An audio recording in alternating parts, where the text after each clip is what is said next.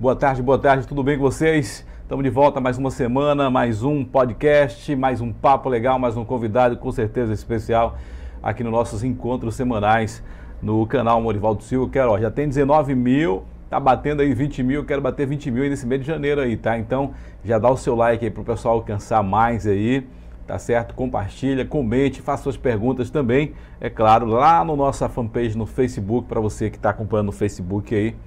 Fica à vontade para você também migrar aí e acompanhar a gente no YouTube. E claro, sempre depois a gente deixa postado esse papo legal no nosso Spotify, Falando Sério Podcast. E hoje o nosso convidado aqui, rapaz, é um convidado para lá de especial e conhecidíssimo aqui em Camaçari, viu? O nome dele, você que não sabe o nome dele, eu vou falar para você aqui, é o Antônio Bispo Barreto. Eu não sabia que Antônio Bispo Barreto é o cara que eu vou falar para você já já. Pois é, ele é bacharel em Direito, ator, diretor, produtor, mobilizador, ativista cultural, arte educador, secretário de comunicação do PT Camaçari e também coordenador da Secretaria de Cultura do PT Bahia. Sabe de que eu estou falando? Dá uma olhada aí na cara dele aí agora que eu vou jogar ele no ar. É Bispo da Cultura. Como é que você está, Bispo? Tudo bem? Sempre bem. E agradecer a você já de antemão e toda a equipe por ter convidado a esse bate-papo, que é sempre bom bater papo com os colegas e amigos, principalmente o profissional de gabarito, assim como você. Maravilha, então vamos fazer o seguinte: vou jogar a vinheta no ar aqui, tá bom? E já já a gente volta bater esse papo aqui com ele, Bispo da Cultura. Esse cara aqui tem muita história em Camaçari, claro. Vamos estar conhecendo um pouco mais da sua história, dos seus projetos, das suas vontades, seus desejos, anseios e brigas e tudo mais. Vamos lá isso aqui, tá bom? Então, fica ligadinho aí.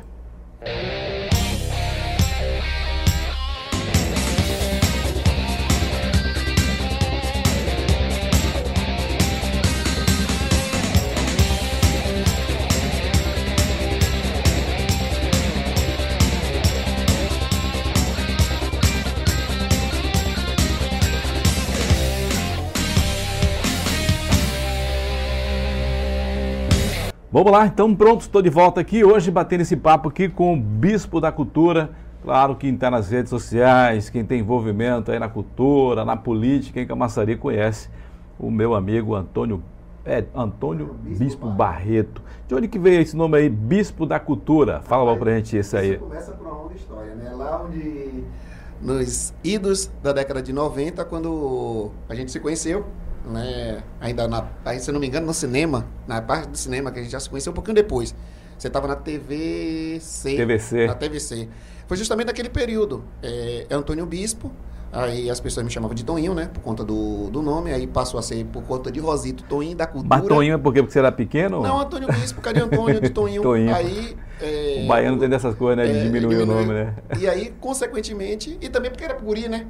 e aí Rosito eu chamava de Toninho da cultura, lá na década de 90.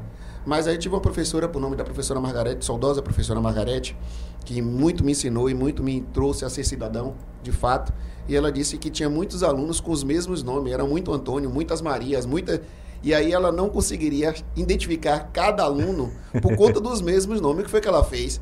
Ela disse que a partir de um determinado tempo que ela já lecionava, ela passou a chamar o sobrenome ou o codinome.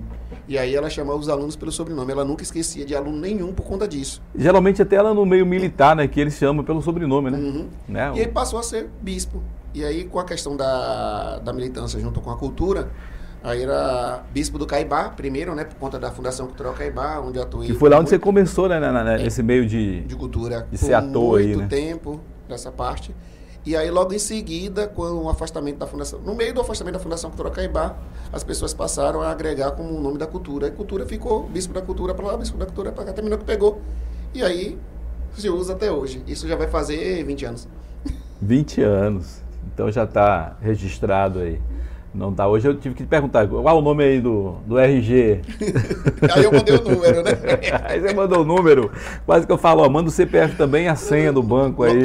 O CPF tem a senha do banco também, não tem o cartão mesmo porque é difícil. ai, ai, que legal, viu? Mas Bispo é um cara batalhador que eu conheço já de longa data, né? E a gente conversando aqui, Bispo, você já participou aí de várias esferas no meio político, inclusive que o PT teve no poder durante 12 anos e nesses 12 anos você participou da gestão direto, tanto com, é, com Caetano, com Ademar? Não, não, nunca participei da gestão pública, do ponto de vista nem da Câmara de Vereadores, né, do Executivo, nem do Legislativo. Sempre fui ativista no partido, sempre fui ativista no partido. Busquei sempre estar é, na mobilização junto com o povo, continuo fazendo isso. Nunca estive em nenhum cargo político ou cargo público.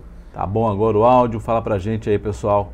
Nosso podcast falando sério hoje com o Bispo da Cultura. Deixa agora eu, como eu falei aqui antes, né? O pessoal não estava entendendo bem aí, que estava mastigando o áudio, mas estou aqui com Antônio Bispo, mas é Antônio Bispo Barreto, mais conhecido como Bispo da Cultura. E você fala pra gente aí como é que tá chegando o áudio, tá tudo ok, tudo legal?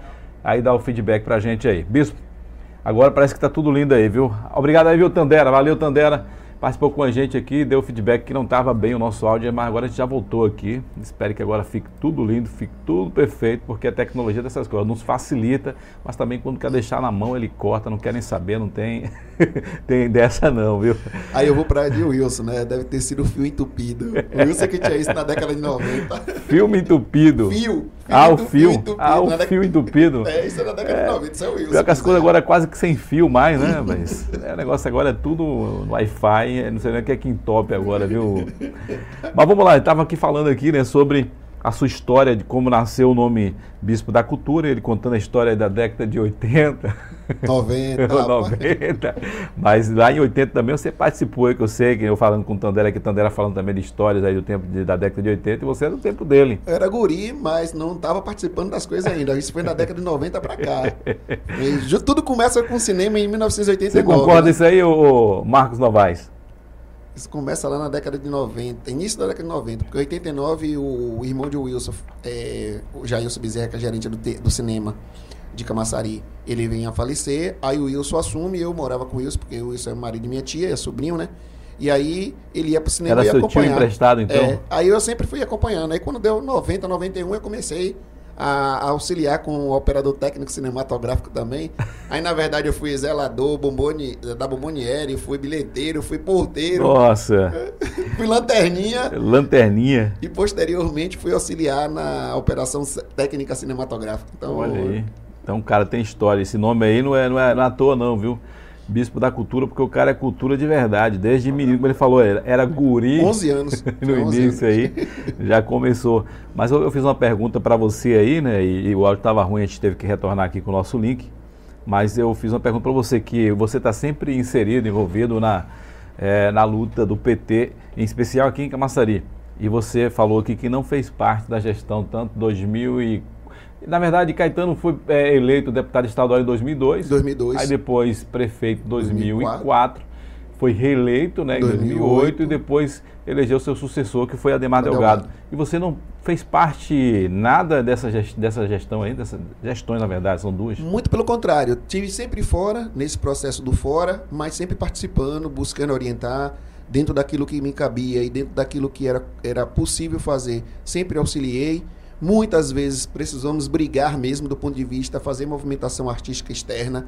Mas isso poder... foi uma opção sua, né? Isso. Não, não, não. Nunca fui chamado não? e também nunca botei a mão na porta para empurrar ninguém para acompanhar nada eu sou daquele de eu vou tocando o barco e aquilo que der para mim eu faço, o que não der eu vou cuidando da vida. Eu também penso dessa forma aí, né? Se você é útil, se você serve para colaborar junto aí, estou aqui, estou à disposição. Mas se não me, eu também vou tocando a vida. Tem suas opções, né? Beleza. E aí com vida isso, com isso nós fizemos a movimentação, mas não deixamos de atuar administrativa mesmo, administrativamente mesmo fora. Então, a busca pela criação da reativação da Secretaria da Cultura que tinha sido extinto na década de 80 é, nós conseguimos reativar, sensibilizamos o governo na época, que era o de Caetano, para poder fazer a reativação. Importante a ter um órgão de cultura representativo que não a coordenação apenas, mas uma secretaria para ter um status de igual para igual dentro do município.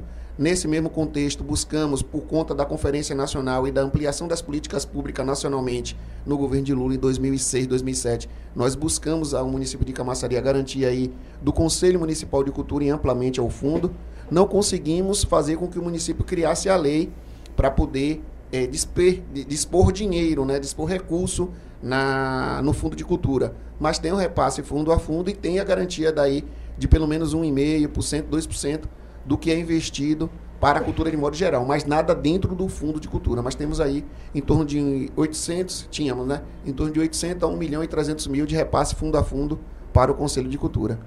Mas eu vejo aqui que você, na sua biografia, passou para a gente que você hoje está coordenador é, da Secretaria da Cultura do PT Bahia. Isso é remunerado? Não, não. Toda atividade de entidade ela não tem remuneração. É, acho que é um equívoco. Fui presidente da Associação de Moradores do Bairro do Natal é, por seis anos é, e não tinha remuneração, apesar dos, dos moradores acreditar que tinha remuneração que a, a, ideia da sociedade é que você passa para a associação de moradores ou para qualquer grupo, a prefeitura lhe paga para isso. Muito pelo contrário, são um vínculo distinto e briga constante, porque o papel da entidade é justamente cobrar do gestor de forma direta aquilo que a sociedade diretamente não cobra, mas cobra a os que estão próximos, reclama no bar, reclama na casa do vizinho, daquilo que está ruim, mas ele não vai buscar. E as entidades terminam indo buscar. Então a entidade é um um órgão que compra a briga, digamos assim, o que representa, o que apresenta as dificuldades. Bota a cara na tela mesmo e vai representar o, povo, né? Uhum.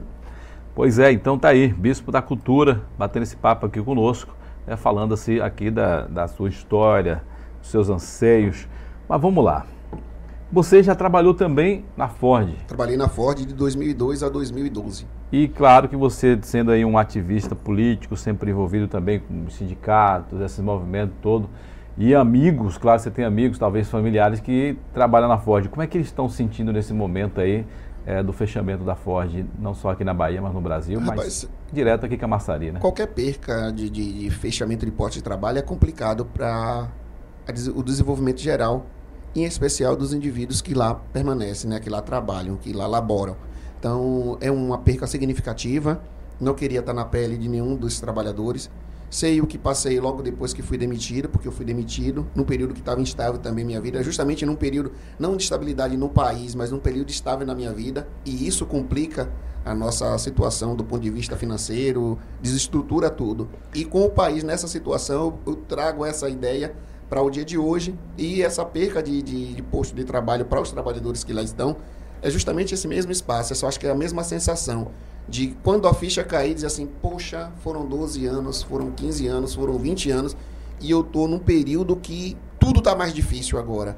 E não tem perspectiva de melhorar, pelo menos aí mais um ano, dois, três anos para frente. É daqui que vem né, uma, uma empresa maior que venha relocar esse povo aí da emprego, pessoal vai demorar, né? Não só nesse contexto, mas no geral, na situação da economia, que não é da agora, que não é um problema desse momento, mas é um problema cotidiano, de sempre em sempre acontece. Na década de 80 aconteceu, na década de 90 aconteceu, na década de 2000 aconteceu, e agora, na década, na, nesse período de 2020, ele vem acontecendo. E esse é um pouquinho pior, que nós estamos justamente nesse período agora dessa pandemia que assola o mundo apesar de alguns não acreditarem, muitos estão por aí passeando sem máscara, dando rolê, como diz o ponto, fazendo festa e tal, mas é um momento crítico e que morre gente ao todo tempo e que isso desestabilizou a economia do país e não só do Brasil, desestabilizou a economia do mundo e reinserir um empregado hoje no mercado de trabalho com os postos de trabalho sendo fechados é complicado. Então, quando a ficha cair, eu não queria estar na pele desses trabalhadores, porque vai ser complexo pra caramba. Vai ter em torno aí de 12 vai dar em média de 30, 60 mil trabalhadores diretamente 12, 10, 12 direto, mas em torno de 60, 70 mil trabalhadores indireto. Então essa cadeia vai fazer despencar aí uma situação muito gravosa para o município. E é, porque, estado, é porque, na verdade, né, a Ford, o pessoal fala, não, a Ford fechou, mas só que há, que nem você falou, há uma cadeia aí, né? Que uhum. tem a empresa que fornece o pneu, a empresa que fornece o farol, inclusive tem vários equipamentos do, do, do carro que é montado em Camaçari são outras empresas que é aqui do entorno também. Que Camaçari Dias é fornecedor, que é Camaçari Dias D'Ávila. Então, é, Feira de Santana, fábrica o Chicote, né? Que é, sem falar a questão de transporte, né? Já, os, os, motoristas, pelo que eu vi na Assembleia, parte deles já foram demitidos. Quem né? trabalha na área de limpeza, é. quem trabalha na área de... de... Educação, você tem a educação, você tem as vendas que vai cair, você tem a né? parte educacional. Essas pessoas não são contabilizadas como funcionários da Ford, é, são mas terceirizadas. São é. Ou seja, são atingidas diretamente, porque não vai ter mais imposto de, de trabalho. Até que essa empresa que fez esses contratos aí consiga um novo novo contrato, de fato é complicado. Mas vamos lá, e, e hoje, Bispo, como você vê a cultura em Camaçari? Eita pergunta difícil que eu prometi a mim que não iria. se você, se você é um Mas cara... você não tem, não tem como fugir dessa coisa do... você é um cara que vive a cultura aí, não vive tem... aqui em Camaçari. É assim, eu questionei essa gestão que aí está por os últimos quatro anos, do ponto... até cheguei a ajudar, a estar perto, aconselhei, fui aconselhado, fui cri critiquei, fui criticado, e isso faz parte do processo. Fiquei mais dentro dessa gestão do que propriamente dito nas gestões ditas do PT, né, na época do Partido dos Trabalhadores. Cheguei a ser até confundido e alguns já disseram: ah, você está aí procurando cargo, está aí querendo uma boquinha. E significativamente foi até suscitado, mas eu também não dei importância e toquei o barco, como disse, né? É, mas não, não interferi diretamente naquele momento, lá entre 2016 e 2018 até 2019, tentei de forma direta interferir do ponto de vista a apresentar o que já tinha apresentado em gestões anteriores e aquilo que eu acredito que é importante para a cultura do município. Uma por ser militante do, do segmento da cultura, né? e outra por exercer a atividade cultural, porque poucos é, não me conhecem atuando é, ou desenvolvendo atividade artística e acha que eu sobrevivo ou vivo da política. Muito pelo contrário. Eu não tive cargo público, como eu já disse, e não uso da política no, no que trata a cultura para me locupletar. Tudo que foi apresentado, e eu digo de todas as gestões ao qual acompanhei do ponto de vista ajudar, auxiliar, pergunte a coordenador, a secretário, a um, ou qualquer que seja na produção que ela esteve naquele processo ou que esteve da administração pública, quando eu fui lá apresentar um projeto que fosse meu. Muito pelo contrário, eu nunca apresentei nenhum projeto é, de cunho a, a desenvolver uma atividade minha no município de Camaçari, para começar. Então, assim, já mostra que tem uma isenção do ponto de vista do que você apresenta, porque eu acredito que se eu apresentar ao município algo que vai contemplar uma classe artística, automaticamente eu estou dentro. Então, não preciso levar um envelope debaixo do braço para apresentar ninguém ou para barganhar nada. Né? Aí eu fui, ajudei na criação do Conselho da Cultura e, consequentemente, no primeiro mandato eu não participei porque eu fiquei na comissão. Quando foi que foi criado o Conselho da o Conselho Cultura? da Cultura foi criado em 2006. É, a primeira movimentação foi a partir de 2006. Em 2008 ele foi efetivado. E em 2009 teve reforma da lei. E em 2009 ele passou a gerir aí a partir da, da criação do conselho, da eleição 2010, e aí atua aí o primeiro mandato, e eu venho fazer parte do segundo mandato. Né? Fiz parte do segundo mandato todo do Conselho de Cultura, conselheiro de cultura, assim como todos os outros conselheiros de todas as outras categorias da cidade ou do Estado da União, não são remunerados, né? Inclusive eu fui conselheiro 2017, 2018 e por de fato eu ver que aquilo ali não estava andando muito, você acha que você era um cara bem mais assíduo, você nem estava sendo conselheiro e eu via sempre presente lá, eu optei por não, não me envolver muito. Mas acho que é um equívoco da sociedade não se envolver. Porque você está na área de comunicação e lá tem uma cadeira de comunicação. É, mas justamente por isso assim que eu pensei assim, cara, eu vi um negócio tão meio que fechado, tão meio que já direcionado, eu falei, eu não quero essa briga para mim. Jane Silva também teve a mesma, acho que ela teve a mesma impressão quando ela participou, mas acho que é um equívoco também da sociedade. Eu acho que Jane participou no mesmo período que eu. É que você era suplente Isso. dela, né? Ela era Não. Você era titular e ela suplente. Não, ela ela ela ela estava em outra categoria. Eu era eu era representante é, representante da Câmara Municipal de Camaçari. Ah, tá, e ela era da representante. É. Isso, mas você E tava... Gil Santana que era meu suplente. Pronto, então, consequentemente, eu acho que é um equívoco da sociedade quando ela se afasta dos, dos, dos, dos prognósticos dos programas de controle. Mas só vou voltar um pouquinho, e eu chego nessa parte, de, de eu participar da, do Conselho de Cultura e, dentro do Conselho, apresentar aquilo sempre que era de forma coletiva. Eu era da cadeira de teatro e congêneres, mas toda vez que eu apresentava alguma coisa ao Conselho, eu sempre apresentava para todos os segmentos. E aí quem lá estava sabe disso, porque não, não era o segmento da música, eu não representava, mas eu sempre chamava alguém da música, junto com o conselheiro da música, assim, rapaz, o caminho melhor é esse. Eu acho que o caminho é por aqui. E sempre dialogando para entender e defender aquilo que era de contexto para a cultura. Eu não entendo uma peça de teatro que não tenha dança, que não tenha música, que não tenha artesanato, que não tenha artes plásticas, que não tenha. Que não tenha. Faltou áudio aqui. Que não tenha. É, todas as características de cultura no, no, no processo da montagem do espetáculo. Então, eu, eu, enquanto artista da área de teatro, eu tenho que olhar todos, com todo o conjunto. Né? Eu tenho que olhar o da música, se a música não tiver boa, também não vou bom, porque eu não vou bem enquanto teatro. Se o artesanato não tiver bom, eu não consigo adereço para meu espetáculo. Se... É complicado. Entendeu? Então, nesse contexto, então, é, trazendo aí a questão do conselho e da importância do, dos conselhos, não só de cultura, se não fosse o Conselho de Cultura, nós não teríamos avançado tanto, por mais que você tenha entendido naquele momento que era meio enfadonho. E na verdade é, tem alguns artistas e algumas pessoas quando entra em determinado espaço de controle não quer abrir para que outros também possam participar. E eu costumo agora, tá, agora com esse tempo, tá reativando o Facebook, e eu sempre dizendo, né? Que é importante você compartilhar. Então, eu era o único conselheiro que convidava a sociedade de forma reiterada, publicamente, que era o papel do conselho fazer e não fazia, por conta da gestão, não queria fazer, não entendo porquê, que era, e porque o conselho é aberto, que era convidar a sociedade. E sempre fui criticado. Ah, você fica abrindo as reuniões do conselho, mas a reunião do conselho é aberta. Então eu cheguei no determinado momento que eu disse, vou começar a gravar e vou começar a publicar nos grupos as coisas. Não tinha, não tinha, não tinha o YouTube, não tinha. Consequentemente. É, Zap, né, WhatsApp. Então teria que gravar e depois postar em algum outro lugar, em alguma rede para poder publicar ou mandar, mostrar aos colegas e convencer os colegas a. É, eu vi que você estava ativo lá, sempre participando. Mesmo não sendo, mesmo não sendo conselheiro. Mesmo não sendo conselheiro, né? Mas como você falou, você participou da criação desse conselho aí.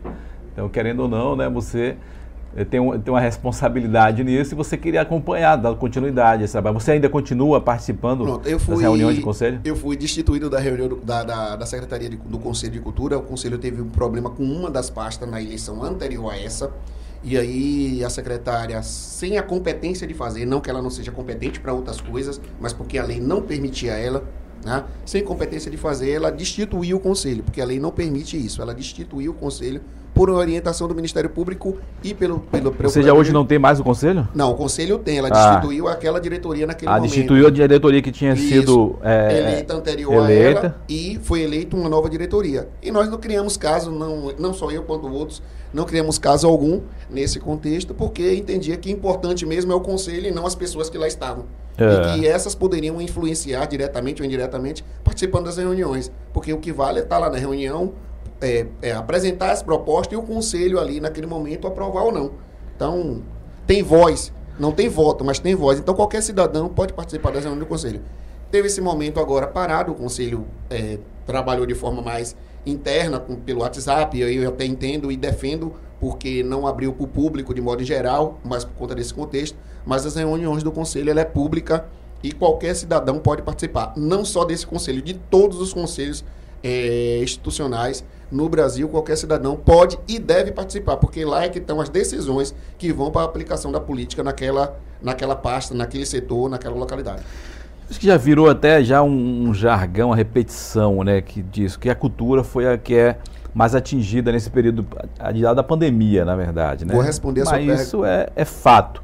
O que, é que você acha que os gestores devem fazer para né, ajudar mais as pessoas que são envolvidas na cultura? Porque parou os eventos. Hoje, claro que tem é, a internet que está a nosso favor, né, que tem como você alcançar pessoas, até também levantar um, um, uma renda e tudo, mas não é todo mundo que tem a tecnologia, que tem essa habilidade né, de fazer isso. O que é que os gestores devem fazer, bicho? O que é que estão fazendo, na verdade, para ajudar essas pessoas? Vou completar essa pergunta respondendo a outra, porque eu rodei, rodei e não respondi. é, como é que é da cultura? No meu olhar, é, para mim, não tá, a gestão não está certa e nem errada. Eu só discordo do que ela está fazendo. Então, eles acreditam que está certo e eu não digo se está certo ou errado. Eu só discordo. Eu não iria, se fosse gestor, eu não iria por esse caminho. E agora eu vou responder sua pergunta. É, teve um processo é, no município que poderia ter ampliado a garantia de direitos dos artistas da cidade. E eu até propus. E aí eu vou abrir isso agora ao público, porque no momento eu propus ao prefeito, à secretária, o subsecretário, que é presidente do conselho, e alguns artistas para apresentar, inclusive o conselheiro da pasta que eu faço parte. O que foi? Que deveria é, o município promover um auxílio emergencial nos moldes ou na ideia desses do auxílio da Lei de Blanc. Só que isso lá no início da pandemia, lá em março. Né? A Lei de Blanc não estava nem suscitada ainda.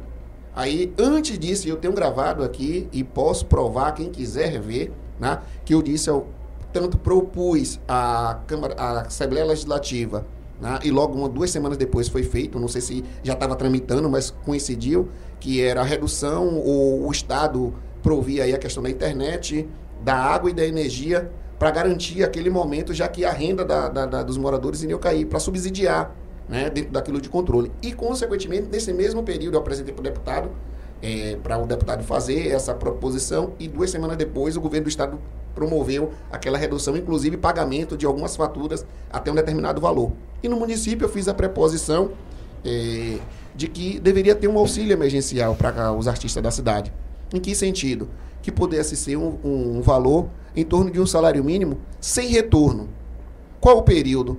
Três meses, seis meses, era o que estava se propondo ali naquele momento que iria durar a pandemia, de três meses a seis meses, e que isso fosse feito.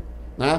Qual, era, qual foi a alternativa aí? Não foi só o pensamento meu. Depois que divulguei isso com alguns amigos, é, outros amigos também estavam com quase as mesmas ideias, nesse mesmo propósito, inclusive o conselheiro da pasta, que é Caran, e da pasta do, do, Conselho da Cultura, e outros amigos assim, rapaz, o município pode prover, mediante já o cadastro já existente, mediante as folhas de, de, de, de, eleição do Conselho da Cultura dos últimos 12 anos, daqueles que participam de forma direta de contrato junto à administração pública, seja na Secretaria da Cultura ou seja na coordenação de eventos, e todos aqueles que diretamente prestaram serviço a qualquer órgão da, do município a partir da cultura. Então, quem era que ia participar dessa seleção? Esses de, de antemão aqueles que, dentro de uma lógica, tivesse desempregado e que apresentasse as necessidades de ter, aí eu, eu propus ao, secretário, ao subsecretário e presidente do conselho, que fosse em torno de 300 a 600, ou chegando até mil artistas. Por quê?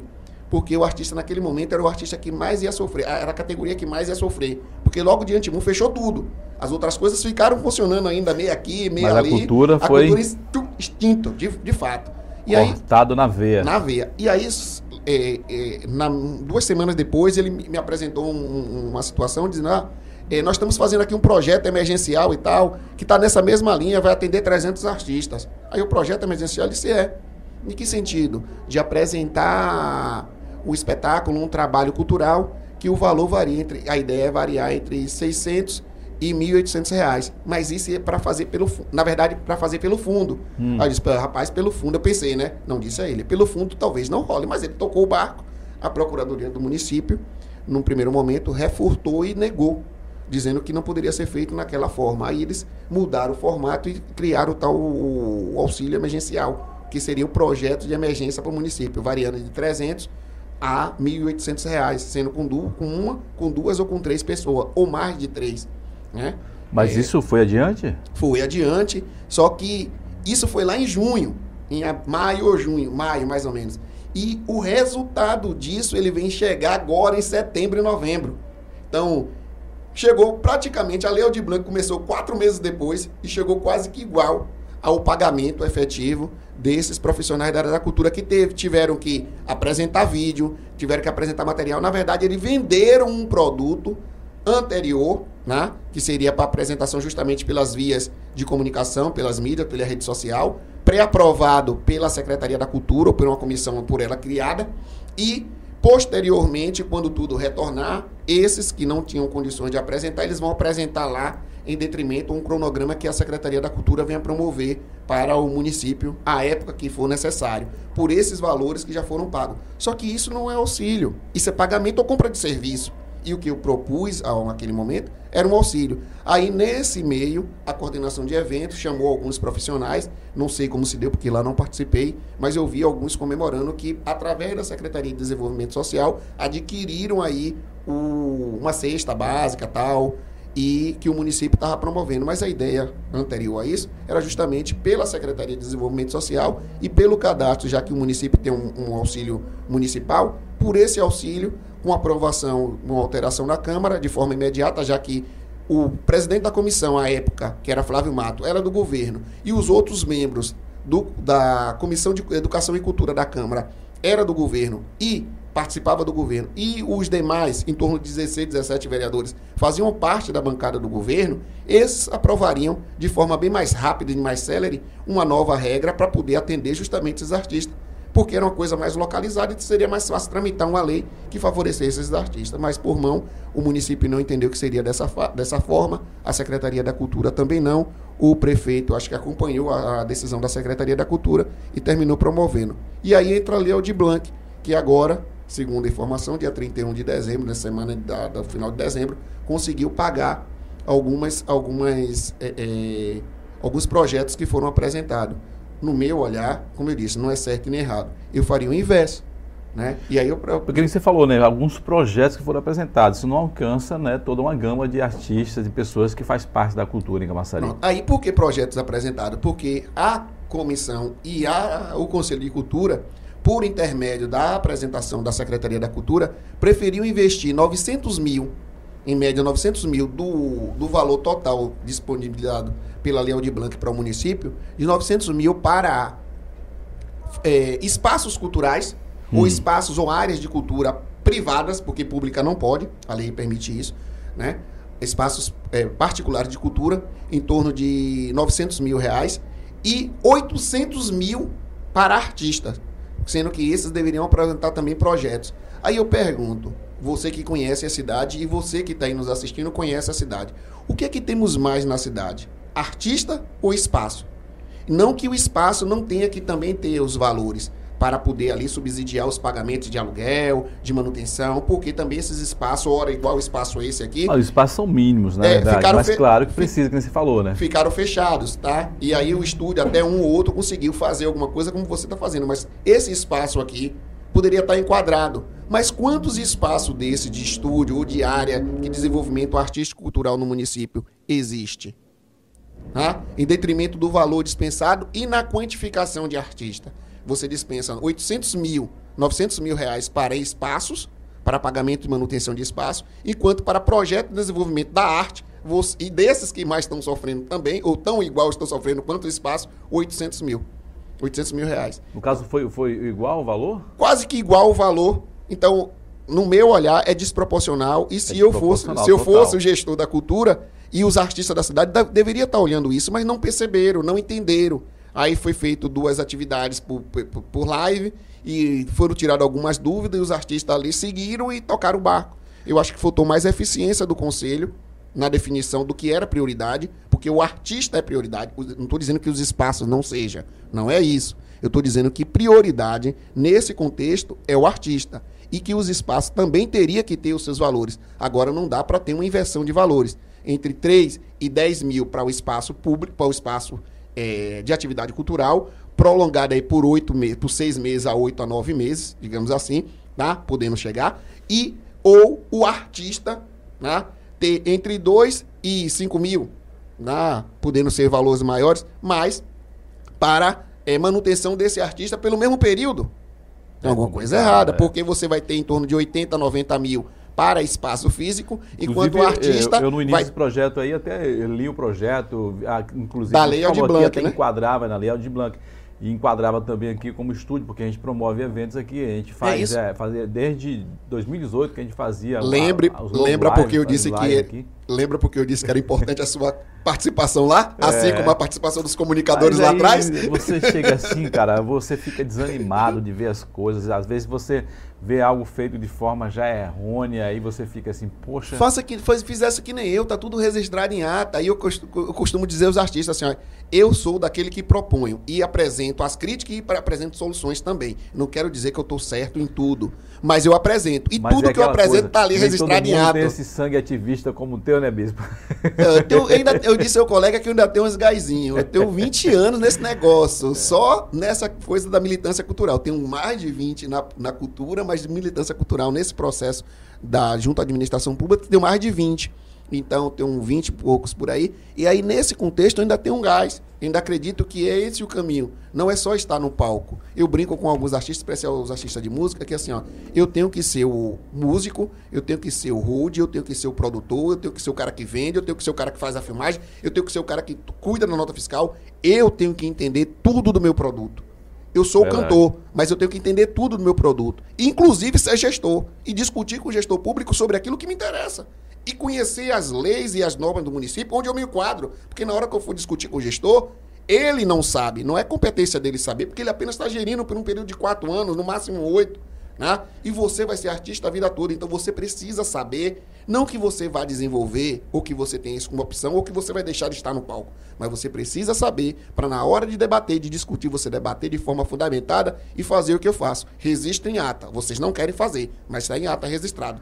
E eu comprovo que estou certo ao longo do tempo. Não que eu esteja certo em tudo, mas ao longo do tempo eu comprovo que na maioria das coisas estou certo. Já que você falando aí em questão de discutir, de cobrar, de estar ali colocando ideias e tudo, Vamos agora dar um, um, um upgrade aqui, sair do município vamos para o Estado. Vamos Já lá. o Estado hoje tem um governador que é o governador do PT, que é o partido do qual você faz parte, você é coordenador da Secretaria do Cultura é, da Bahia. Como é que está sendo discutida essa questão em âmbito Estado? Eu sou coordenador da Secretaria de Cultura do PT da Bahia. Né? Ah, do partido. Do partido do e não do Conselho de falei, Cultura Estadual. Aí, hoje o, o, o, governador é do PT. Então, essa conjuntura sua aí, como é que tem essa ligação de debates, de ideias? Nós, apresenta nós apresentamos a partir do olhar do partido a mesma coisa que apresentamos em Camaçari. Nós temos um setorial aqui que é o setorial localizado, que nós pensamos as, e desenvolvemos as ideias de políticas públicas e apresentamos para o município as nossas ideias. O papel do, do, do, partido é justamente esse: pensar e apresentar. Apresenta ao governo e ele capita ou não.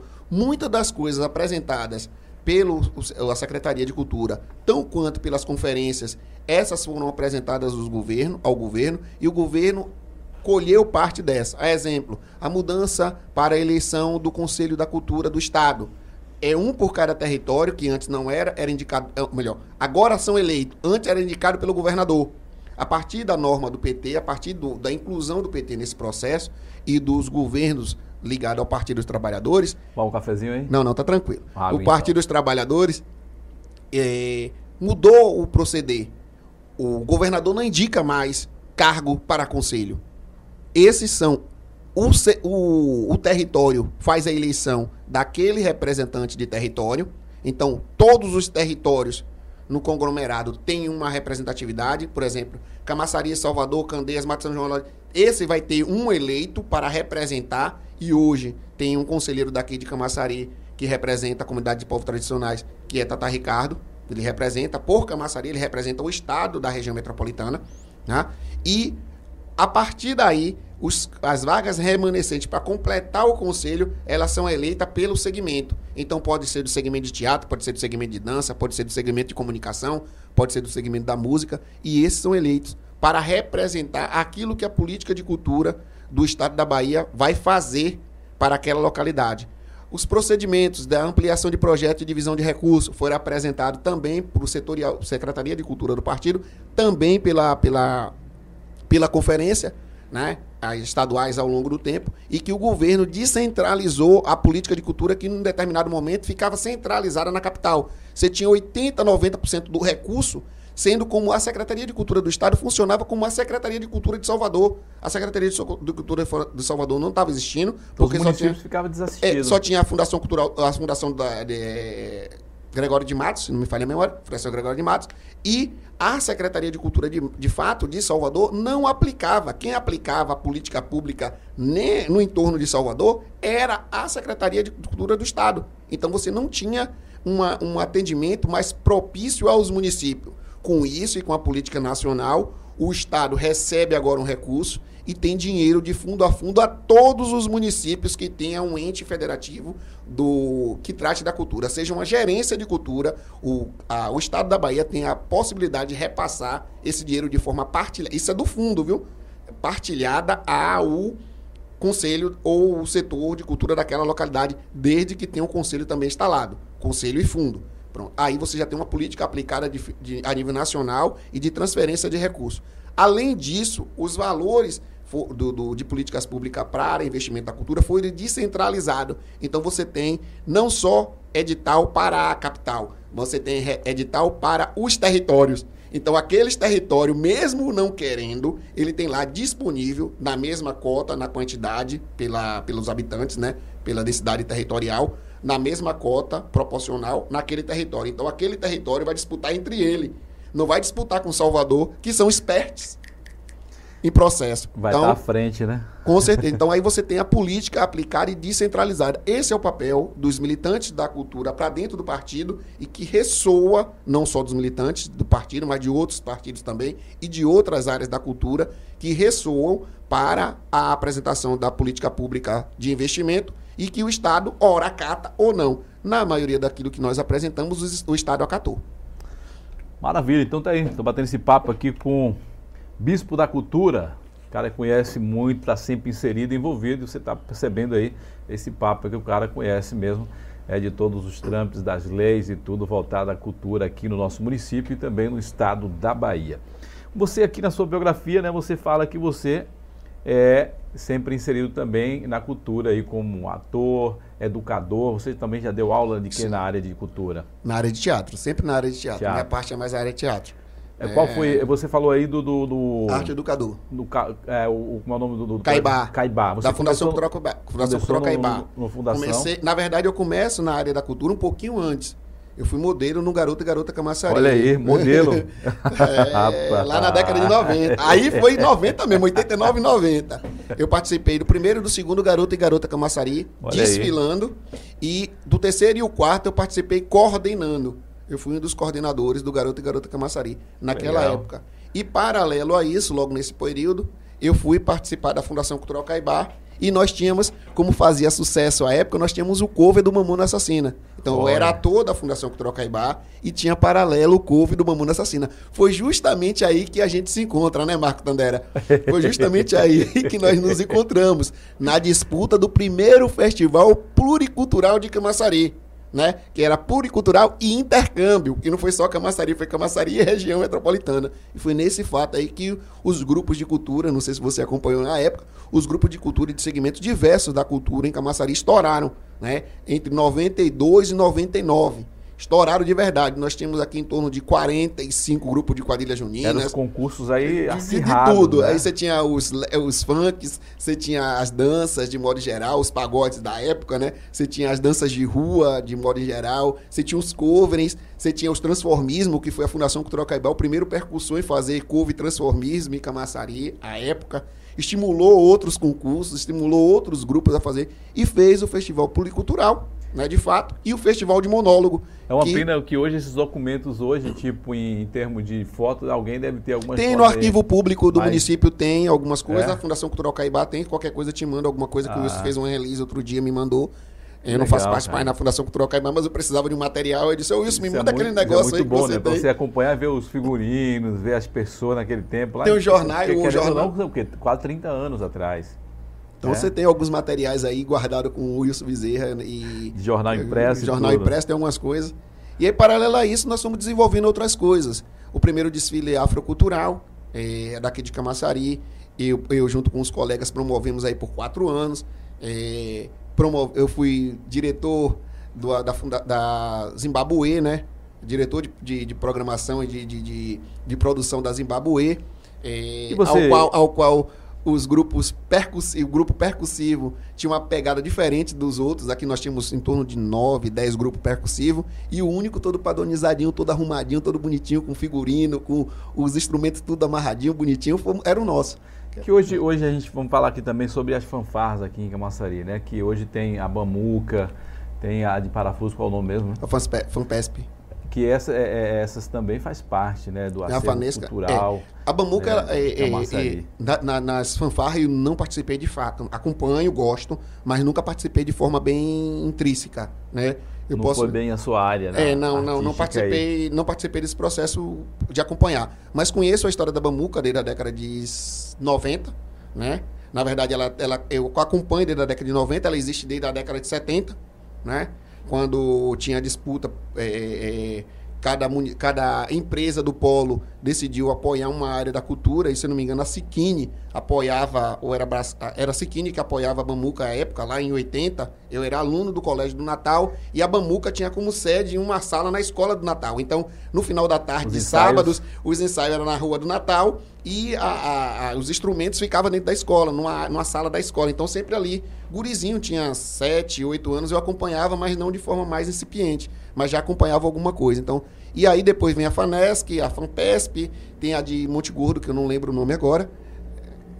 Não lembro o nome. É porque você, quando você vê essas apresentações, né? Esse ano, infelizmente, 2020 não, não teve, teve, nenhuma. Aí você vai recordando, né? 2021 tá complicado, mas você vai, vai recordando assim, porque o que você recorda a, a história e também você vem matar a saudade nos eventos que tem aniversário de Camaçari. É, aniversário da cidade, 7 de setembro, 7 de setembro a disputa do, do da, da, fanfarra que tem no município, né? É, é o Cifancan. Que é, hum. acho que esses três eventos é que sempre. Eu vou acompanhando. Nos né? últimos anos é que, tem, que a gente vai acompanhando, né? Pronto, então, mas no que você falou na década de 90, no início de 2000, aí que aí tinha. Só tinha só Bambuca, eventos, mas né? aí nesse contexto só tinha Bambuca na época. Era, era a banda que todo mundo queria. Primordial era Bambuca. Era Bambuca. Depois, Inclusive participou de, de, de concursos aí, ganhou prêmios fora de, aqui do no estado. estado E aí vem a Fanesca, né? Que é Evandro Munta.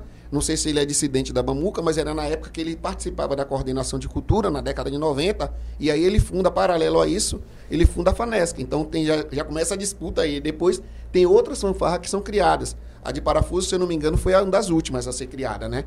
A Fan, FANPESP. Foi uma das últimas a ser criada. Tinha uma outra em Monte Gordo que deixou de existir é, poxa, eu não lembro o nome. Ela deixou de existir um tempo atrás, não sei se remontaram, mas ela deixou de existir e fizeram uma nova. Tem uma outra na Orla também que está em funcionamento. Então, hoje, se eu não me engano, tem quatro banda marcial em Camaçari, mas é, não tem de longe você dizer que a representatividade do ponto de vista cultural, não do ponto de vista é, artístico-cultural, de, de, de, de, tempo, que não seja Bambuca, porque todos eles partiram a partir da Bambuca. É a mesma coisa de eu dizer assim, ó, hoje existe X grupo de teatro.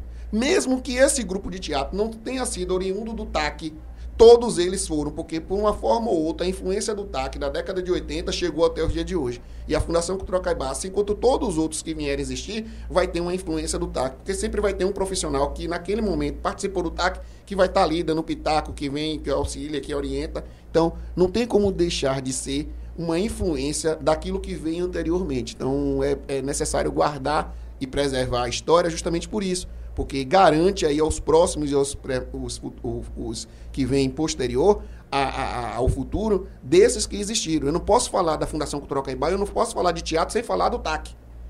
Entendeu? É o prepulsor de tudo, né? Na, no município, ele é o prepulsor dessa história. Então, o, o, na década de 90 foi a vez da Fundação Cultural Caibá? Foi. Mas se não existisse o TAC naquele momento que influenciasse o Wilson a, a, criar a Fundação Cultural Caibá e a criar o grupo de teatro, ele não existia. Se não existisse a Fundação Cultural Caibá com o núcleo de arte cênica, não existia a banda de teatro e resistência, não existia corpo cênico, né?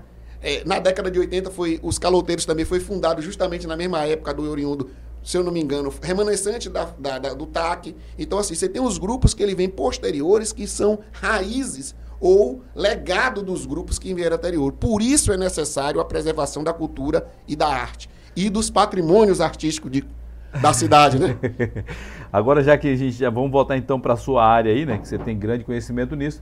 Mas me diga, eu não, não, lembro de ter visto você atuar em alguma dessas peças. Qual foi a última peça que você atuou, Bispo? A última que eu atuei de fato foi 2014, na Câmara de Vereadores, na sessão do 20 de novembro. Me pediram para fazer uma poesia, né? E não dá para, no dia 20 de novembro, com o que nós passamos, com o que nós sofremos ao longo da história, ir lá e apenas recitar uma poesia. Eu fui lá e fiz o um monólogo. uma peça. Eu e... fiz o um monólogo e fui monólogo lá e, e, e, e apresentou. E apresentei. Lá.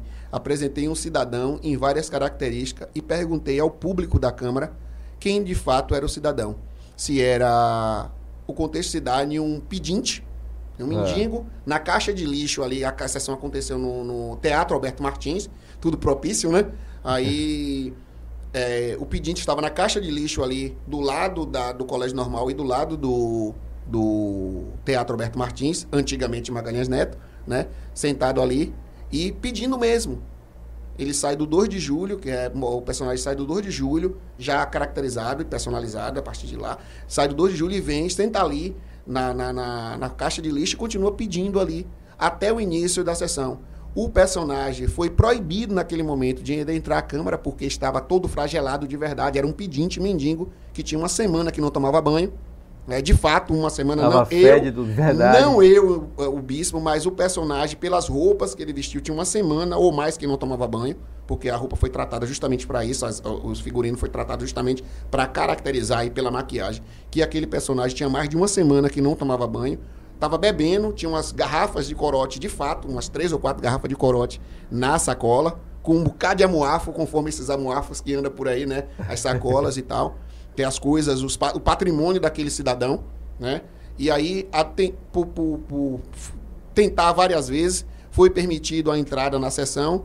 E aí, na hora que o presidente da Câmara chamou, que disse, citou, na verdade, né, que iria acontecer uma poesia em nome de Antônio Bispo, que era bispo da cultura, e aí ele suscitou e o personagem adentrou, pediu espaço e aí já foi, atropelou uma, uma pauta, que tinha uma pauta antes, mas aí por conta dessa confusão, terminou que o personagem adentrou e o personagem subiu ao palco e o apresentar aquele espetáculo, ele era um pedinte, apresenta o espetáculo e começa a trocar de roupa ao longo do processo e vai falando dos direitos, falando dos procedimentos, falando do conceito social, falando do conceito moral, falando do conceito do direito de, pra, de, de fato, falando da questão do cidadão e chegando até a Constituição da República Federativa do Brasil, né? na garantia plena de direito do cidadão. E aí a pergunta no final é: fica um amuafo de roupa suja, o, o dinheiro em uma quantidade significativa, em torno de 200 reais, em várias moedas, papel e cédula e tal, um, os documentos daquele indivíduo, um título de eleitor aberto, uma carteira de identidade aberta e o indivíduo já vestido com uma roupa mais social, com um sapato social, uma calça social, só não estava de gravata, mas já com uma maquiagem, já limpo, todo. Uma aparência já mais associável. Mais associável, teoricamente, né? Vamos colocar assim. Pela visão hoje, é, né? De, do, do, olhar diverso. É. E aí eu perguntei, perguntei não só à plateia, mas perguntei também aos vereadores no processo quem daqueles era o cidadão, tendo a característica de que tinha um indivíduo ali em pé e que aqueles pedaços que foram ficando ao longo do caminho também eram aquelas mesmas pessoas que ali estavam em pé. E, qual, e não tinha documento. E para o indivíduo, quem é o cidadão? É, as vestes que era aquele cidadão que ora estava ali fétido com aquela roupa suja, se era o dinheiro que ele tinha enquanto patrimônio, que era o que valia, se eram os documentos dele, que garante o direito dele se apresentar enquanto ser, enquanto cidadão, e ele tinha tanto o RG quanto o título de eleitor, ou se era aquele indivíduo ali bem arrumado. E numa abordagem, nenhuma tentativa, nenhuma situação, quem desses cidadãos de fato era representado como cidadão? ficou como uma reflexão para demonstrar à sociedade. É, foi um monólogo então de, bem montado, né? Uma de fato, para fazer com que o negro pudesse ser visto ao longo da sua história e o cidadão pudesse ser inserido ali naquele contexto. E foi você mesmo que escreveu esse, esse Fiz apenas, nós fizemos, eu fiz o roteiro e a partir do roteiro fui ensaiando o roteiro aonde eu queria chegar. Então ele tem várias características que, no meu pensar que não está escrito, ele vai ser um espetáculo a qualquer dia, a qualquer época, mendigos. Mas você pensa em, em voltar, em atuar, ou escrever, tava conversando, produzir, tava, fazer alguma coisa nesse sentido aí? Estava conversando sobre isso essa semana, né, com o Selma Rodrigues, conversei com o Alex, é, Alexandre J. Silva, né, Alex Silva, justamente sobre a questão da montagem. Né? Conversamos um tempos atrás, eu, John Dias, é, com o Juarez Alves também estava conversando sobre a questão da remontagem. O problema é que esse período complicou é, esse período que nós pensamos em remontar alguma coisa complicou. Conversei com a Anelisa Batista, conversei com Isa Santos, inclusive produzi algumas coisas, né? E isso estou falando de apresentação de palco. A apresentação de rua, eu fiz a última no Verde Horizonte, né? No, no condomínio lá no Verde Horizonte. Nós fomos contratados para fazer um serviço.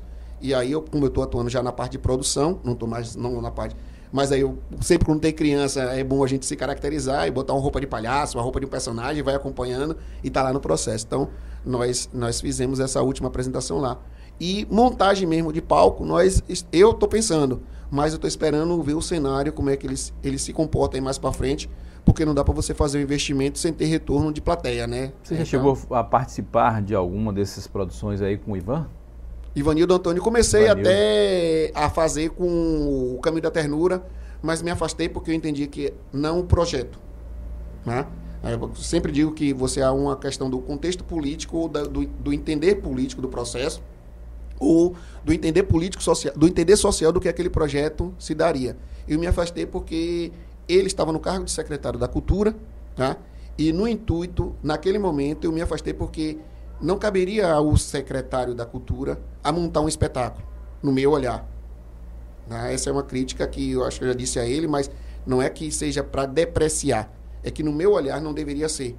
Se ele não fosse o secretário da Cultura, ele poderia fazer um milhão de peças, não teria problema. Mas quanto gestor, eu acho que o gestor da cultura, ele tem que promover. E no caso também se não tivesse um outros projetos lá na mesa. Nem que né? não tivesse, ele teria que promover. O gestor da cultura, naquele momento que ele está na pasta, que ele está emanado enquanto pasta, ele não tem que ser. Ele tem que promover. Ou fazer auxiliar a promoção. Para isso é o papel do gestor. Então, como ele se tornou também o, o gestor daquele espetáculo, para não criticar, não ter problema, eu me afastei. E no o caso, espetáculo... você teve uma visão de, de que foi tipo uma autopromoção ali?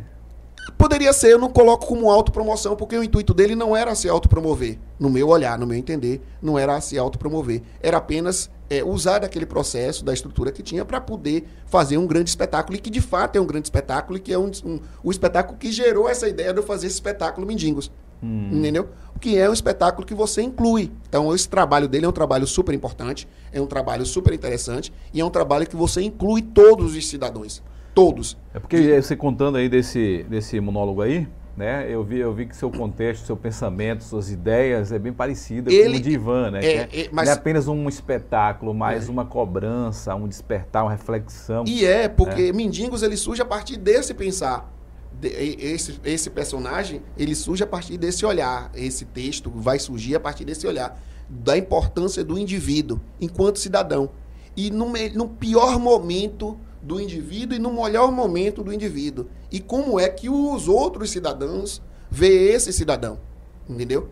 Seja ele um pedinte, um morador de rua, uma pessoa de situação de rua, ou seja ele um grande empresário, aquele que está ali bem portado. Qual a diferença que faz entre um e outro? Para o olhar humano? Nenhum. Então, acho que o espetáculo de Ivan, ele traz isso, ele atende isso, ele representa isso. Eu só achei a incoerência dele ter promovido enquanto estava no cargo. A incoerência está justamente aí. Nesse olhar, no meu olhar. Não que não seja importante para a cidade, foi importante para a cidade, mas no meu olhar eu decidi me afastar porque não queria estar nessa caracterização, nessa ideia da, da, da do que você disse aí, né? Da, da ideia da autopromoção, que para mim não foi a autopromoção, é. mas muitos acharam que era justamente isso. E para não ter essa caracterização e não ter comigo isso de dizer, ah, ajudei a promover o secretário, ajudei a promover fulano, não eu ajudei a promover a arte de Camaçari. Então, se é pela arte, está lá. Maravilha, então tá aí, batendo esse papo aqui com o Bispo da Cultura, cara que está sempre inserido aí no meio cultural. E aí, você falou aí agora então que você, o seu pensamento de estar tá mais agindo, claro que você vai estar tá agindo aí em termos politicamente, né, como ativista, cobrando, né, incentivando também a comunidade em si, mas a, a sua atuação mesmo como artista, você vai investir mais na parte de produção. Hum, também. Mas não deixa, é isso que eu estou dizendo. O artista ele não deixa de fazer um todo. Ele deve conhecer do todo. É, se tiver a possibilidade de eu atuar, eu vou atuar. É, se tiver a possibilidade de produzir, eu vou produzir. Se, se, se tiver a, a, possibilidade de ser o carregador de água, eu vou ser o carregador de água. Não tem, o artista tem que ser tudo. Não há maior ou menor é, é, é profissionalismo nessa coisa. Eu não tenho problema com isso. Ah, mas você é o cara que vai carregar água. Tu tem um problema, eu vou o cara que sou carregar. Faz se parte do elenco. Se tiver só para carregar água, eu vou ser o cara que carregar. Se é o cara que só carrega figurino, como eu tenho uma foto cheia de bolsa, eu vou ser o cara que carrega figurino. Eu não, não há problema. Você, você conhece Zuriel? O Zuriel, ele teve aqui lançando o seu livro aqui, né? No Palco da Vida. Inclusive, eu, ele até ele relembrou e eu lembrando aqui da primeira vez que eu participei de uma peça de teatro na minha vida. Isso foi em 1998, lá em Vaz da Ossa. Foi muito bom. Então, é, você falando tudo isso aí, eu relembrando de todo esse contexto aí, que de fato isso é, nos traz né, uma reflexão. O teatro, ele nos leva a histórias milenares, né? como também nos leva ao contexto atual. Né? Então, isso é, é, importante. E a gente voltando aqui, então, a gente vai entrar nesse assunto de pandemia, de pandemia mas a gente fica triste né, com os artistas que estão é, sofrendo com isso. Por quê? Sofrendo por não poder fazer, que é o, o seu gás psicológico de estar tá ali atuando, e sofrendo também pela questão financeira, de você estar tá passando necessidades de pagar uma conta no final do mês, de poder até se alimentar. Então, Eu tem muitos desses artistas que estão passando por isso. Tem pior. É. Porque você. Porque acho que, Quando... só para completar aqui, acho que o sofrimento psicológico que eles passam é bem pior do que o financeiro. É porque não é só o olhar financeiro como você traz. Mas é exemplo. É, quantos músicos venderam seus instrumentos?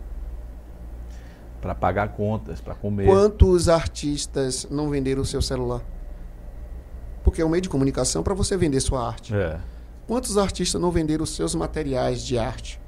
Aquilo que tem valor, valor financeiro de mercado para poder comer. Foi justamente essa fala que eu fiz à gestão da cultura quando ele disse, ah, vai ter que promover um vídeo, vai ter que promover não sei o que. Ele disse, como o cara vai promover um vídeo? Não tem Se condição. ele, há um mês atrás, ele vendeu o celular para comer. Porque um mês atrás faltou dinheiro. Artista vive do que tece, é igual a aranha. Se eu não tecer hoje, amanhã eu não como. Eu, eu vendo hoje o espetáculo, amanhã eu como o espetáculo e vendo outro para comer depois da manhã. Porque nós sobrevivemos. É essa parte que a sociedade precisa entender quem vive, ou melhor, sobrevive da arte, vive dia a dia. É todo dia. Não é, ah, eu tenho um salário gordo. É poucos que conseguem um determinado evento ter um valor a mais de cachê, mas quando ele tem, ele não vai é, é, é, é esbanjar, fazer festa, fazer farra, fazer churrasco, pegar o 13 terceiro salário e comprar de presente. Ele vai aperfeiçoar o seu material, vai comprar um figurino novo, vai botar uma corda no violão melhor, vai comprar um violão melhor, vai comprar um instrumento melhor, vai montar um cenário melhor, vai montar um espetáculo melhor. O que sobra de dinheiro, o que sobra de valor por um cachê é investido no próprio instrumento que é o indivíduo para vender o seu produto, para ter uma qualidade melhor na venda do produto. Então nós não temos décimo terceiro, nós não temos salários fixos, nós vivemos do que tecemos.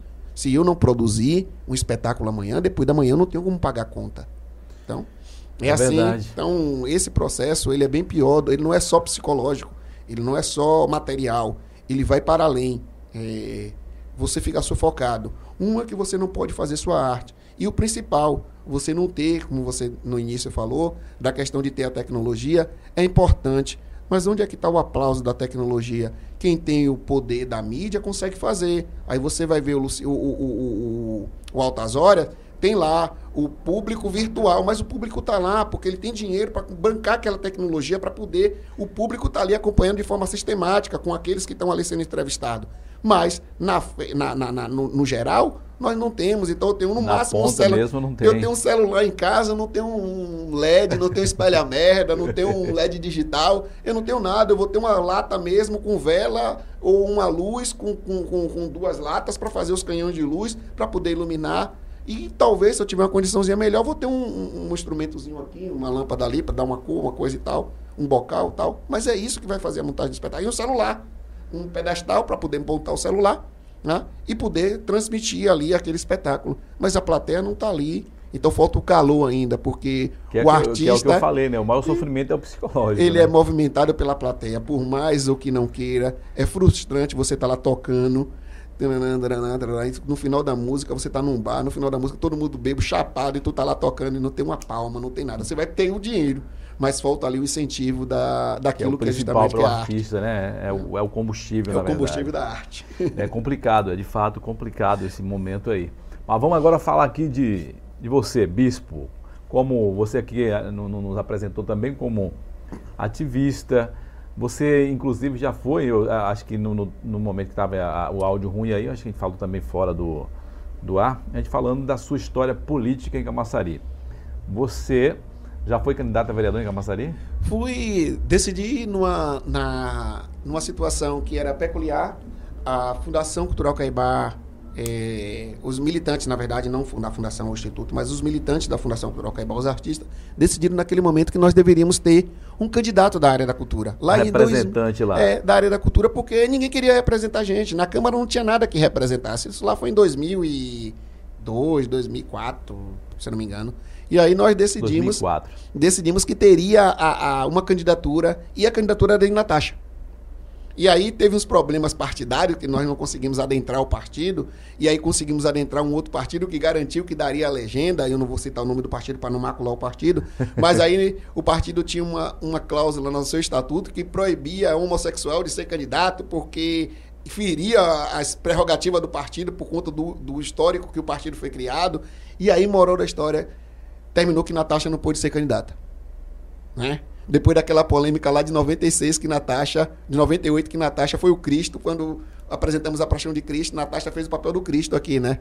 Aí é. já deu aquela polêmica. E logo depois veio Natasha querer ser candidata a vereadora em Camaçari é nesse processo. E, por sorte ou por azar, não deu certo. O Natasha terminou não participando do processo eleitoral. Mas nós queríamos tanto, e inclusive eu queria tanto que tivesse uma representatividade do segmento na, na, na participação da Câmara e na disputa para dizer à sociedade que tinha que olhar para a cultura também como um dos serviços ou como um pilar da sociedade, diga-se de passagem, nos principais pilares da sociedade, porque todo mundo vive sem tudo. Não vive sem educação, não vive sem saúde, e não vive sem cultura, e não vive sem alimentação. Você tem que ter pelo menos esses quatro pilares. Você tem a família, que é justamente a sua alimentação, seja ela física ou material. Né? Você tem a cultura, que é o, seus, que traz você até o dia de hoje. Você tem a educação, né? que lhe dá esse pilar, e você tem a partir daí os outros contextos. Mas você tem que ter esses pilares, né? Para poder estar aqui como indivíduo. É, Morivaldo, ele é locutor hoje, talvez ele não entenda. Mas se não fosse a cultura, talvez hoje ele não estivesse aqui. Se o teatro lá atrás não tivesse despertado ele, não tivesse despertado aquele garoto que talvez fosse tímido, caladinho no cantinho dele, no interior, lá no, no confundal do Judas, ele não tivesse na área de comunicação hoje. Se eu não tivesse participado da área de teatro, lá no início, eu não tivesse ido, eu talvez não tivesse aqui falando de forma tão desenrolada, né? Mas a arte, ela não promove só artista, ela promove indivíduo, cidadão. Então, é esse contexto da arte, nesse olhar, da transformação que o indivíduo, a partir da arte, cresce, a partir da arte, torna-se cidadão.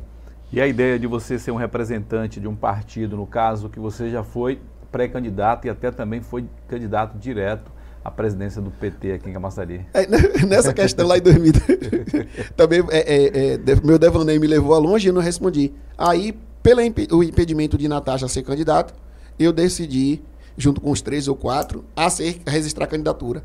Mas aí, pela falta da participação dos artistas, Aí eu vou dizer, fiquei que nem Máximo sozinho desistir da candidatura. Máximo ele chegou a desistir? Máximo foi. Ele vai ser, ele vai ser é, entrevistado aqui essa semana. Eu acho que ele, ele, ele, não chegou. Não, mas eu acho que ele não homologou a candidatura também, não. Mas se, mas se homologasse, ia ter que desistir, porque é igual a Marcos Magno, igual tantos outros artistas que buscaram galgar uma Câmara na, na, na, na Câmara de Vereadores, a cadeira na Câmara de Vereadores, mas para. não para completar, mas para representar essa classe que eu acho que é importante ter porque você tem lá representantes que não representam ou pessoas lá que não conhecem para representar é complicado. Então, é, é bom difícil, que né? cada um esteja na sua área. Não vou dizer que tem a gente que não atue, atua, mas não é igual à sua área. Se você quer alguma coisa, como diz o ditado, faça você mesmo. Se você quer bem feito, faça você mesmo. E um outro ditado popular, quem, quem engorda o gado ou quem toma, quem faz a, a, a colheita ser boa é justamente o dono. Então seja dono daquilo que você acredita. falou isso aí, uma palavra saber, uma vez foi Luísa Maia. Você tem que cuidar. Eu trabalhava com o Paulinho do Som e ela queria que eu trabalhasse com ela e depois falava para ela que eu era do grupo de Paulinho falou, olha, quem engorda... quem engorda... É, é o olho do dono. O olho do dono. Se o dono não estiver lá, o boi não engorda. Então, o gado vai ficar sequinho. Então, respondendo essa pergunta, eu fui sim candidato a presidente do partido. Naquele momento foi importante a candidatura. É, e logo em seguida, meu grupo ficou mais frágil do ponto de vista da quantidade de votos que teria para disputar. Eu, naquele momento, desisti, né? E no segundo momento, que eu também fui pré-candidato, não cheguei nem a apresentar a candidatura de fato, eu desisti de antemão, porque tinha outras candidaturas que poderia representar tão quanto bem quanto eu, que aí naquele momento tivemos Jacques como presidente, eu abri o espaço, fui serviço né, de Jacques, por uma resposta que ele me deu. Apenas por uma resposta. Numa entrevista, em um programa também. Ele disse, eu perguntei ele, ele perguntou: "Se você abriria a mão para o serviço?" E eu perguntei a ele naquele momento: "Você abriria a mão para o serviço?" E ele me respondeu que sim. Aí nesse momento eu decidi que eu ia retirar para poder, porque ele ocupava o cargo de vereador e tinha o trânsito de fazer com que o partido chegasse onde eu não conseguiria chegar. É. Entendeu? E o partido precisava daquilo. Então eu cedi, ele passou o vereador, ex-vereador Jacques, é, hoje representante também, vai ser representante da executiva no partido, né? Ele é, é, é, assumiu o cargo de presidente. Logo depois ele se afastou porque saiu candidato a deputado. Eu assumi e aí quando ele terminou o processo da legislatura da candidatura, ele, ele queria que eu continuasse. Eu disse: "Então tome seu cargo de volta". Ele assumiu o período e aí agora eu, eu fui disputar desistir. Márcio é meu presidente, Márcio e a minha vice-presidente Jaqueline e eu estou na diretoria de comunicação. Maravilha. Mas pouco tá importa o cargo, quem milita e quem. O importante é você estar tá inserido atua, no processo e estar tá ali junto. Não né? é o cargo que vai fazer a diferença. Olha, tem pessoas comentando aqui, tá? A Selma Rodrigues está dizendo, Bispo, você como agente cultural, qual o papel dos indivíduos e da participação da sociedade, em especial a classe artística para o desenvolvimento das artes, preservação e per perpetuação cultural. Como você descreveria a gestão da cultura atualmente? Ela está cumprindo o seu papel em relação à sociedade? É de proteger, promover e fomentar? É uma pergunta, né? Várias não, perguntas. Não, né? é uma só, porque é. eu venho falando isso É. ao longo do tempo. Se você pegar a entrevista e pegar, vai se encaixar justamente aí. Mas é como eu disse, eu não gosto de desqualificar a gestão. Né? Isso eu não concordo com ela. E apresento aquilo que não concordo e apresento os conceitos. Se e, é, você me perguntar, tá bom ou tá ruim, eu vou dizer que tá ruim, tá péssimo. Né? Não porque seja e- essa gestão que está aí, porque eu também já disse isso lá atrás, quando era gestão ligada ao Partido dos Trabalhadores, que estava ruim. Né? Mas é porque eu escuto e ouço da sociedade, da classe artística, justamente isso. Poucos têm a coragem de dizer, em qualquer lugar que seja, que discorda da gestão municipal, seja ele de que partido for. Eu discordo quando tiver que discordar. Se tá bom, eu digo que está bom, se tá ruim, eu digo que está ruim. Não é isso que eu queria para a cultura no meu município. Seja para seja para promoção, seja para a perpetuação da arte e seja para a valorização da arte, ela não está cumprindo o seu papel. Né? E eu tenho um exemplo prático disso. Você, artista, está satisfeito? De qualquer área, de qualquer segmento? A, a gestão da cultura do município, nos últimos anos, no último ano, no último mandato, nessa última legislatura, ela cumpriu o seu papel para com você? Ela promoveu a arte? Ela promoveu a cultura? Ela guardou e protegeu e vai fazer com que perpetue essa arte do município? O prédio da Câmara de Vereadores, da ex-Câmara de Vereador, a- o antigo cinema, que foi o primeiro clube social e cultural de Camaçari, está ali. Né? Ela cumpre seu papel quando faz a reforma, a restauração da estação ferroviária. Aí sim cumpre seu papel. Então eu estou aqui para elogiar aquilo que for feito, no meu entender, como agente de cultura, do que é bom. Porque eu sei o que é bom para mim. Não posso falar o que é bom para o outro. Então, para mim, aquilo que eles estão fazendo da reforma, da, da, da, da reforma não, da requalificação da rede ferroviária federal, não seja ela por impedimento legal, porque a rede ferroviária não pode ser colocada ao chão e tem que ser restaurada. Então, aquele restaura, aquela restauração ela está sendo feita para promoção e preservação dessa cultura e dessa arte, tá? da perpetuação da cultura, do que trata o patrimônio. Mas um pouquinho antes, eles destruíram dois patrimônios que também poderia ser, se- ter sido restaurado. Né? Então, assim, naquele espaço ele cumpre o papel, naqueles outros dois não cumpriram o seu papel. E assim quanto, quando eu disse aqui no início, que ele promove mais os espaços culturais em detrimento de não promover os artistas. Poderia ter uma, um equilíbrio maior aí, já que se formos catalogar, eu, bispo, acredito, não tenho isso como dado pessoal, né? não tenho como dados do município, mas pela experiência e pela vivência, eu posso dizer que Camaçari tem mais de 20 mil artistas, de diversas áreas né? Incluindo aí capoeiras, fanfarras, os grupos diver- diversos, nós temos mais de 20 mil artistas. E é desproporcional você investir 800 mil, 900 mil em espaços e 800 mil em artista. Né? Nessa proporcionalidade que eu digo que a gestão não cumpre o seu papel. É fato, né? Tem aqui também o André Teixeira, está dizendo bispo da, é, bispo da cultura transborda talento e humildade, um ser humano da melhor qualidade, dos melhores quadros do Partido dos Trabalhadores. Obrigado. Elogio é você. aí. Obrigado, meu irmão. Esse é percussionista, mas também foge da arte, viu? Agora, é, nem você é conhecido né, como um ativista, um cara que está sempre à frente aí é, da esquerda em Camaçari, em especial no Partido dos Trabalhadores. Se você tivesse um convite hoje do governo que está em Camaçari, ou seja, do governo que é o gestor principal líder, que é Linaldo, você aceitaria para fazer parte do quadro da gestão? Já res- eu já respondi essa pergunta e vou responder aqui de público.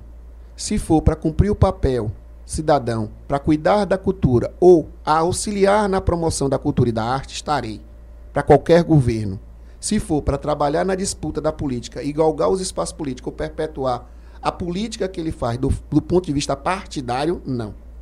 Então, não tenho problema nenhum em estar em qualquer lugar que seja para ajudar e auxiliar o desenvolver da arte. Disse aqui, no início dessa gest... da, da anterior gestão, desse mesmo prefeito, quem mais esteve presente da área da cultura, posso dizer isso categoricamente, quem mais esteve presente em todos os momentos, e quem quiser desminta, porque eu trago e provo, né? quem mais esteve presente fui eu junto com a secretária, junto com o subsecretário, junto com o conselho, junto com o gestor, quem mais esteve presente foi eu. Nem aqueles que estiveram na campanha, poucos foram os artistas lá atrás que estiveram na campanha, nem aqueles eu vim em nenhum lugar. E digo e repito, não fui à secretária Márcia Tude, não fui ao subsecretário Luciel Neto, não fui ao prefeito, não fui ao conselho pedir nada para mim.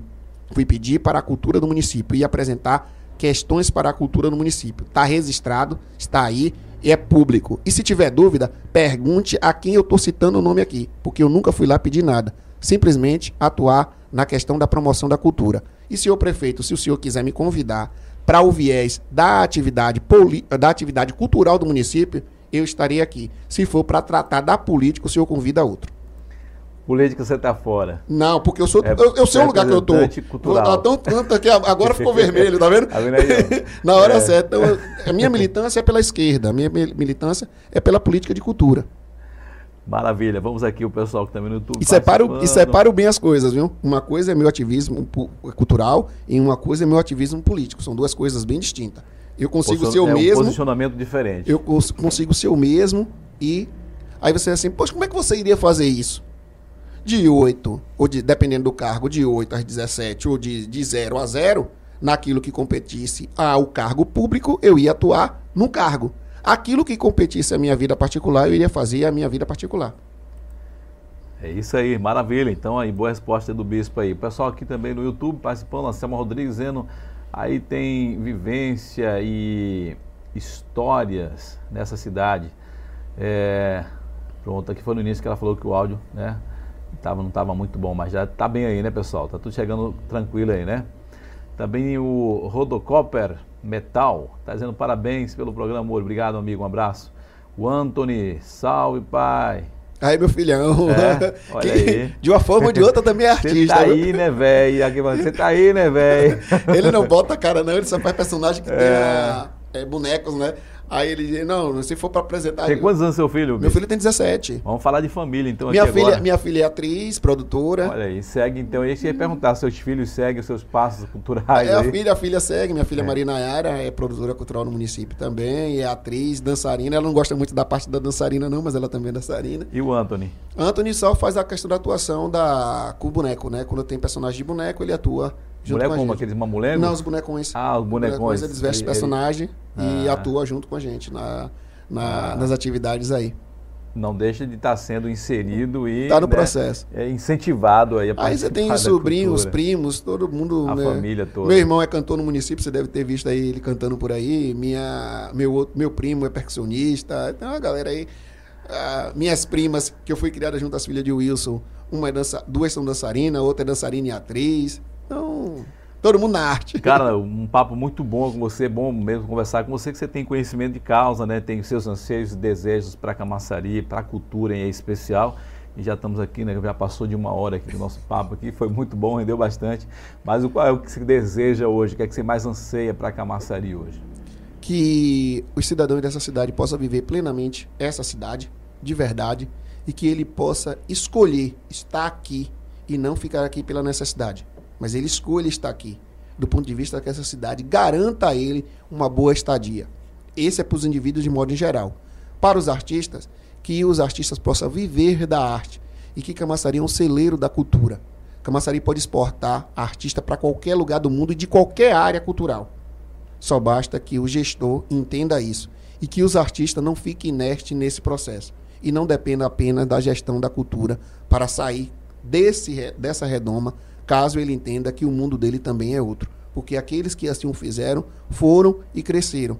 Né? E hoje tem alguns que estão lá fora, tem outros que retornaram. Né? O Júnior está aí, que é fotógrafo, tem o Alex Brito, agora que recebeu um título, tem o nosso amigo Alex, que está em Portugal, tem Tamara Tâmara, que você conhece, que, que era atriz, foi para o exterior, voltou. Tem outros também das outras áreas aí que foram posteriores, voltou. Tem a, é, é, é, Alan, que virou professor da área da área de, de, de virou professor de inglês, é, tá, mas também atua, né? E tem outros profissionais que saíram de Camaçari, tem Nuniara Teles, que saiu daqui, foi para tocar a vida fora, tem Nayara Brito, que saiu, que é modelo hoje fora, tem Marcos Magnus, que fez espetáculos fora, trabalhou na Globo e hoje está em Camaçari de novo. Então, você tem essa opção. Camaçari tem. Eu estou falando na área que são mais próximas. Tem outras áreas que a gente até desconhece. Né? Tem os profissionais aí da área da capoeira, é, Mestre Baianinho, que roda roda, está no exterior. Tem outros aí daqui de Camaçari que também estão constantemente no exterior. Né? Estão em outros estados desenvolvendo a arte que aqui aprendeu e que aqui gostaria de desenvolver, mas não consegue porque precisa sobreviver. E aí, para sobreviver, esses vão para qualquer lugar do mundo. Ou Era seja, né, não, não basta apenas ficar aqui, vou até falar uma palavra chula aqui, né, ficar aqui mendigando a questão pública mas você pode também buscar privado e buscar o um mundo. Claro que nesse momento é de fato difícil, né? Porque o mundo inteiro, né, está sofrendo com essa questão. Mas claro, você pode levantar a tua mente, tua cabeça e recomeçar em qualquer lugar do mundo, hum. mostrar o teu talento, a tua arte. É, mas aí eu falo da questão de investimento. O primeiro investidor na sua casa é você na sua falei casa. a questão do mendigar, né? Pronto. Então, assim, os artistas. Não, eu consigo se um vereador me conseguir, não se o prefeito conseguir. Mas aí não é. É isso que eu quero fugir. Não é o prefeito, não é o vereador, não é o gabinete A, não é o secretário A. É a política pública da cultura. Se a política ela está ao alcance de todos, né? aqueles que buscarem, ela estará lá. Então, não dá para ser o tapinha do gabinete, não dá para ser secretário, o secretário, não dá para ser a secretária, não dá para ser a prefeita ou o prefeito. Tem que ser uma política de Estado. Quando essa política de Estado contemplar, como eu disse, se você financia, se você cuida, você tem profissionais a mais. Por exemplo, na década de 90, eu não sou afeto da política aplicada por o ex-prefeito Eudório Restudo. Não é, não é da minha praia, mas eu não posso deixar de conhecer aquilo que ele fez. Se ele naquela época não fizesse a Casa da Criança, nós ter, não teríamos nomes da Casa da Criança no mundo. Então, se o município, se o gestor não cria política pública e não política só passageira, tem que ser política duradoura, políticas públicas para aquele segmento e não investe naquilo, nenhum outro fará. Porque na sua casa, digo de novo, na sua casa o primeiro investidor é você. Se você não investe, ninguém mais vai investir. Se você não mostra e demonstra, ninguém mais, mais, mais vai lhe ver. Outra coisa, você tem que pensar, né? Imagina aí, você está com 60 anos, ah, eu não fiz porque eu não consegui apoio, ah, eu não fiz porque ninguém me ajudou. Então que você possa criar uma história de, de, de, de luta aí e tenha boas histórias para contar para os teus filhos, para os teus netos, que você depende de você. O seu que nem o, o, ele falou aí, né? Seu maior investidor é você mesmo e você consegue. E a arte tem disso, né? Driblar. Reg, Reg FX era disso, né? Foi pro é. exterior e gravou o clipe dele é, lá. É. Então tem muita gente aí que, que sai, meu irmão, do, do reduto, abre a mente e aí dá tudo certo. Né? Então, assim, Renatinho da Bahia é outro que foi, né? Galgou. Então, assim, eu acho que, penso eu, que se o município é, propor, se o município dispor é, um pouco de políticas públicas e espero que o prefeito Antônio Alinaldo, junto com essa gestão da Márcia e do, do subsecretário Luciano Neto, presidente do conselho, possa fazer isso. Acho que as pessoas coisas que né, não fizeram. o propulsor que dá o empurrão, né? Isso, Poderia então, mas é isso. Quando você de, cria uma política de ampliada de, de incentivo, tá? quando você cria essa política ampliada de promover, os olhos vão para aqui. Por exemplo, eu vou deixar aqui um exemplo. Tá? Espero que o município possa acatar. Promova um grande festival de fato múltipla, de múltiplas artes e mostre isso para o mundo. Gaste um trilhão, se for necessário, mas que isso, na perspectiva de durante 10 anos, ela vai render 100 trilhões. É só botar isso na planilha e saber o que é que quer. Você vai investir um determinado valor, conforme qualquer investimento, e vai buscar o retorno a partir daquilo. Então, se faça um gigante festival de cultura e arte nesse município, de verdade, mas não apenas o festival da Secretaria da Cultura, o festival da promoção da gestão, mas um, festival de promoção dos artistas. Maravilha, Bispo. Quero te agradecer, cara, pelo convite aí, né? Quase que a queima-roupa. Tem um bom tempo que eu estou tentando falar contigo, não estava conseguindo aí, mas consegui seu contato aí, fez esse convite. Foi muito bom esse papo aqui, né? Enriquecedor. Falar sobre arte, sobre cultura é bom demais. Pessoal, ó, tá vendo essa esse QR Code aqui, ó, esse QR Code aí, pode clicar aí, que é o nosso grupo fechado no Telegram. Você vai receber aí todos os links e todos os convidados de primeira mão e vai poder acompanhar todos, tá bom? No Facebook, no YouTube e também no nosso Spotify, tá bom? Procura lá no Spotify, Falando Sério Podcast, que você vai ter aí bons papos aqui, pessoas boas trazendo ideias aqui inovadoras no nosso projeto, tá bom? Te Quero... agradeço, cara, de coração. Eu que agradeço a você, a equipe, aos ouvintes, ao internauta, a extranauta, tudo alta, né? nas ondas aí que chegarem, é, pela oportunidade de me ouvir ou de sentar 10 minutos para nos ouvir, aqui falar um pouco da questão da cultura de Camaçari. E eu espero um dia poder chegar aqui nesse espaço ou em qualquer outro espaço da comunicação e dizer: agora sim, temos a promoção da cultura e da arte.